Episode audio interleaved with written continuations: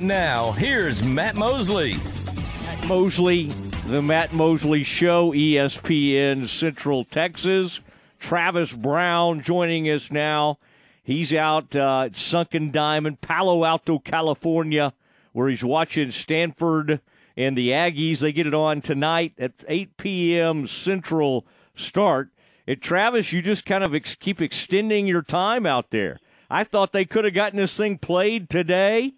You know, they finished up late last night, but I guess for TV reasons or whatever, they made everybody stick around for another game for, for the late game this evening. How you holding up out there? I bet that I bet that cool weather has been refreshing for you.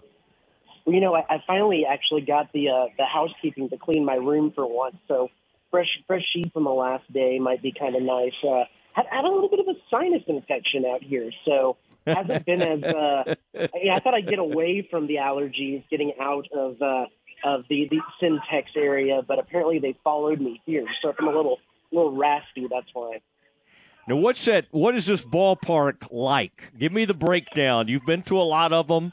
I, I kind of like what this is called, sunken diamond. I mean, this is kind of a this is an interesting spot.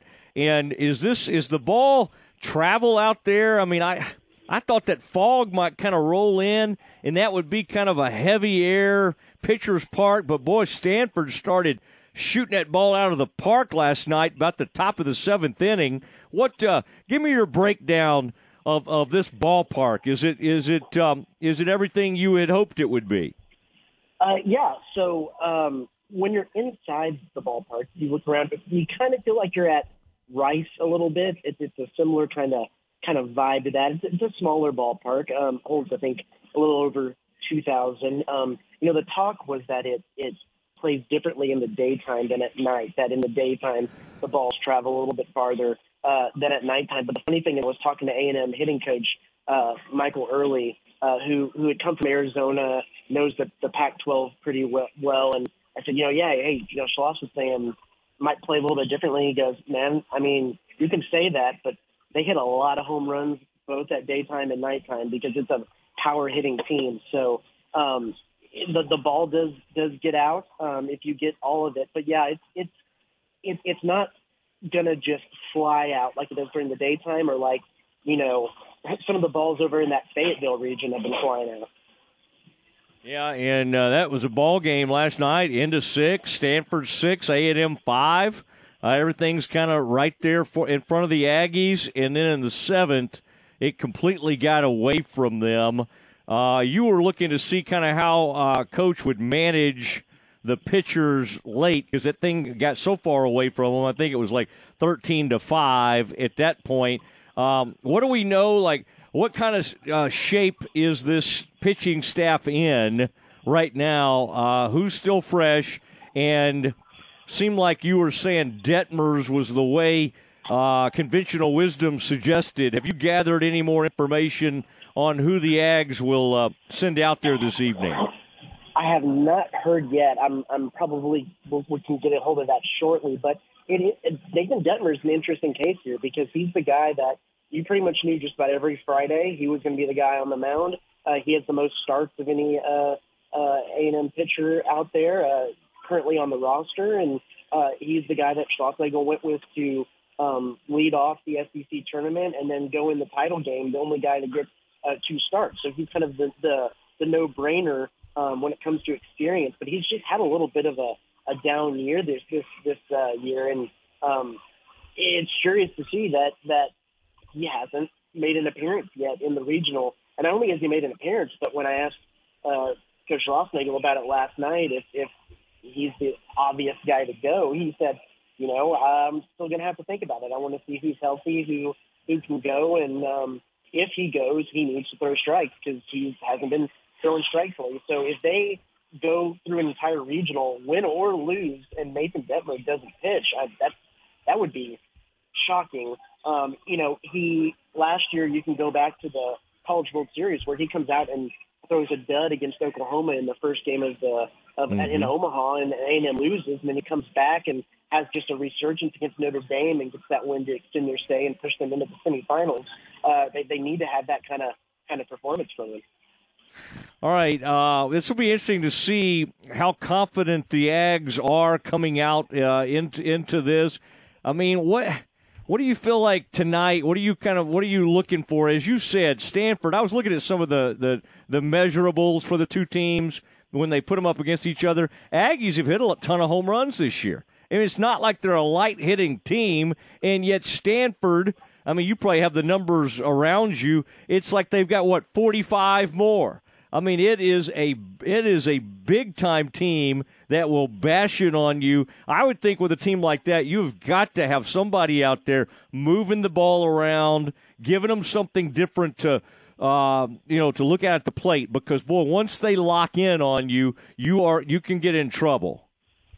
Yeah, and, and if, if Dettmer's on, he's the perfect guy for that. He's a sink ball pitcher keeps things low in the zone, has a three pitch mix. I mean, a, a, an on Dettmer would be perfect for that. But, uh, you know, if he leaves that sinker ball high, it's easy to launch that sucker out of the park. Um, you know, it's going to be starting pitching, whoever they go with. Can they get them uh, deep because that uh, the, the the bullpen is, is shallow and and you know it's interesting that the dichotomy of what the coaches were saying after the game. Schauffele was shaking his head, saying, you know, said some of their veteran guys, or, or you know, Evan Aschenbeck, who's pitched so much this year, Troy Wansing, uh, Matt Dillard, had said they all look tired when they come out there. And then the on the converse, Stanford's coach is saying he's had three or four guys who have pitched multiple times this weekend, uh, some of them over 100 pitches, begging to get the ball for this game. It, it just seems like the mentality is is a little different. I feel like all the momentum, all of the the confidence is, is leaning towards Stanford's way mm. uh, in this. And A&M is a real veteran team, and you got to see if some of those veteran guys can kind of rally the troops and pull some of that uh, momentum back in their favor. Because it just seems like after uh, that kind of thrashing they took last night and situation where the pitching staff is in, that that Stanford's claimed all of the momentum uh, coming into this game seven. Travis Brown, Aggies beat man for the Eagle, joining us, the Matt Mosley Show, ESPN Central Texas, live from the Sunken Diamond, or right down the road. He's making his way around Palo Alto. I've always thought Travis that'd be a fun place to visit, you know, and I don't know if you and I had the grades, maybe you did, to go to Stanford, but that, that's uh, that's kind of an amazing place, I bet, to kind of look around there and think about all the Olympic athletes that have come through you said in a tweet last night that the Jock Jams medley started up. Now I think that happened in the oh I don't know around the top of the seventh. Is that do you think that inspired the Cardinal? Did that get Stanford going? Because um, that is not something you hear at ballparks anymore. Well, you know, I mean, what these Stanford players are 18 to to 20, so that means that they were born after 2000. You know, I think the, the, the Jock Jam CD was the first CD I ever owned, you know, in about fourth or fifth grade. So that is, that is vintage, you know. I'm sure some of them think they can probably get it on vinyl or something like that. But uh, if that's what did it for them, uh, man, they're they're really reaching down in the bottoms of the bin to uh, to uh, to get, pull some sports history out of the out of the woodworks. That was a good catch, by the way, to end that game last night. Aggies go opposite field, and the young man, I think it was a left fielder, came in and made a play. And to your point about the momentum, I mean, you could just see the crowd, his reaction to that. Stanford's feeling good about things. But momentum in baseball is the next day's starting pitcher. And if the Ags, like you say, Dettmer, whoever it is, can get something going – I, I don't, you know, momentum's a weird thing, especially with like college baseball. As you've looked around at some of these other results, it'd be fun if we could see the Aggies and Horns. I know they could be headed for each other, but what, which of these results out there has grabbed your attention? I know you're probably watching the Horn Frogs today, and last I looked, they were losing, I believe, that game uh, to Arkansas. Oh, uh, so the, they yeah, they came back and uh, they are they are through to the Supers. Wow. Eh, wow. Frogs through to the supers. Man, did you give that? Were you watching that at the hotel? Did you have? Did you find a little Palo Alto bar? I bet you.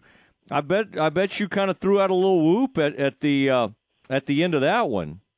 I mean, uh, the the this this, this interview could be the, the Tre Richardson, you know, interview, Memorial Baylor Memorial interview with the Baylor transfer hitting two grand slams and wow. uh, 11 RBIs yesterday and everything. But it, you know, the one that was really catching my eye was that Auburn regional where Auburn goes out early and uh, you got Southern Miss and Penn that win the championship. You're thinking, hey, there's a long history of Ivy League schools, you know, in the College World Series a long time ago.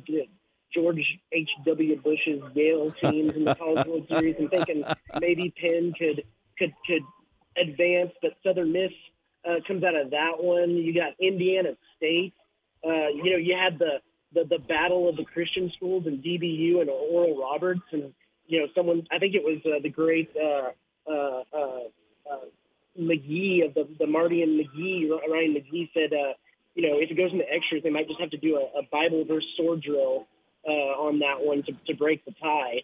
Uh, so that was a fun. But you you know, college baseball is a lot about. It's it's a little bit about like uh, March Madness, where you get some of these smaller schools that have good uh, baseball programs, you like the DBUs and the Oral Roberts, and uh, seeing if they can punch their ticket to Omaha and be the crowd favorite out there in Nebraska. That's always fun to see. But yeah, I had I had my money riding on Penn to see how long they could go, and they uh, they let me down yesterday. But always fun to watch this regional round and some of those uh, Cinderella teams per se. That's one thing that Baylor would be good if they had sword drills. Um, I think the Bears would be in good shape. All right, um, the, the, way they recruit, and uh, I was always good sword drills with the New Testament. Old Testament gave me some problems. Um, those, you know, just those prophets, those later prophets, kind of uh, mess you up a little bit. Yeah, and then they try. I just get thrown off because there were some. There was always the joke on was something an actual book or not. Like there was like Joel or Hosea or something like that, and like every once in a while they throw something out just to trip you up. Like, is that even a book? I don't even know if that's a book in the Bible. Some of these things are throwing out. And by the way, anything uh, come out of the SEC meetings that grabbed your attention? You had uh, your friends out there in Destin checking on the Aggies seeing how Jimbo is behaving. Any anything uh, from Aggie land of interest? Do you think the Aggies were okay with just holding serve with the eight uh, team, uh, you know, conference schedule for now? Uh, where you know, the way that thing played out? Yeah, what, what are what are we doing here? I mean, I, I thought that college football, all they really cared about was making money, and you make more money you have another SEC bet, uh, football game. What what mm-hmm. what's the holdup here? Um, and and just confusing. Uh, you know, an, another example like going back to the, uh, the the pandemic season and whatnot of just the kind of dysfunctionality and disorganization of everything that goes on in college football and, and college athletics. The other thing too is um, Greg Sankey's comments on that how how disruptive he thinks the NIL laws are that each state has their own ones, and and that if there's not going to be federal legislation, that his push is going to be to unify all of the uh, NIL deals under one uh, blanket law for all the different states. And you know, there's some pretty uh, pretty happy, pretty prideful state lawyers there, or state, excuse me, legislatures in Texas, and uh, a pretty happy John Sharp who you know, said A&M's lawyers were pretty influential in drafting that new NIL bill, and one that said that the SEC can't get involved in, or the NCAA can't get involved in things that they deem as mm-hmm. state law. And are these states going to be willing to give up that power that they have to keep pushing the line forward on NIL? I mean, I think that would almost be more complicated than trying to get a federal legislation on that. So the fact that he uh, so confidently came out saying that there uh, could be a unified NIL law across the SEC footprint, uh, I'll, I'll believe that when I see it. Yeah. John Sharp kept getting beat, so he had to go become chancellor at Texas A&M. now, and, and, by the way, the state of Texas right now, the attorney general has some issues, so I don't know if they can focus on this NIL uh, that much, but um, it is interesting to watch it play out. And uh, uh, the Bears uh, uh, lost a recruit today, and you wonder because this recruit Auburn. Uh, I think A and M's after him. You may take a peek at that, Travis, because you're interested in recruiting. It's a kid out of DeSoto, real good. Oh, I think he's a defensive player. Uh, averaged like eight and a half tackles a game last year. I just always like to bring these things to your attention. But uh, the Bears lost him, and the Aggies may be on the hunt. But uh, interesting, interesting times to say the least. All right, well, listen, good to visit with you. Have fun at the Sunken Diamond, and then come on back, man. You know, Dr. Brown's ready to ready to see you back at the uh, back back on the home front. Yeah, I got got all the pictures of the dogs. You know, so excited to see me asleep on the couch. So it'll, it'll be great. That's right. All right. Uh, have a great evening. Uh, that that game for you will start at what six, right? And so eight o'clock start for the rest of the country. And uh, have a great time out there. And I appreciate you jumping on with us, Travis. You got it. Anytime, Matt. All right, there he goes, Travis Brown, the Eagle. All right, college. Uh, that's at uh, Bryan College Station newspaper, and Aaron, that's interesting. I mean, you got you got the biggest game of the season, and you don't know who to put out there on the mound. You've run through a lot of pitchers, and this Dettmer seems to be a great option. Throws a sinker, moves it around a little bit. That sinker, maybe keep the ball in the park, uh, but but the the coach sounds like he doesn't trust him. I mean, maybe that was Coach Schlossnagle basically kind of being a little bit like you know gu- guarded. Like I don't know, we'd ha- he'd have to throw strikes. Maybe secretly he's been pumping him up a little bit. We'll keep our eye on that. Uh, Aaron, the uh, the Longhorns come out of Coral Gables. Now, Aaron, if you'll take a peek at those scores real quick, I, do, I did want to get everybody updated. Travis just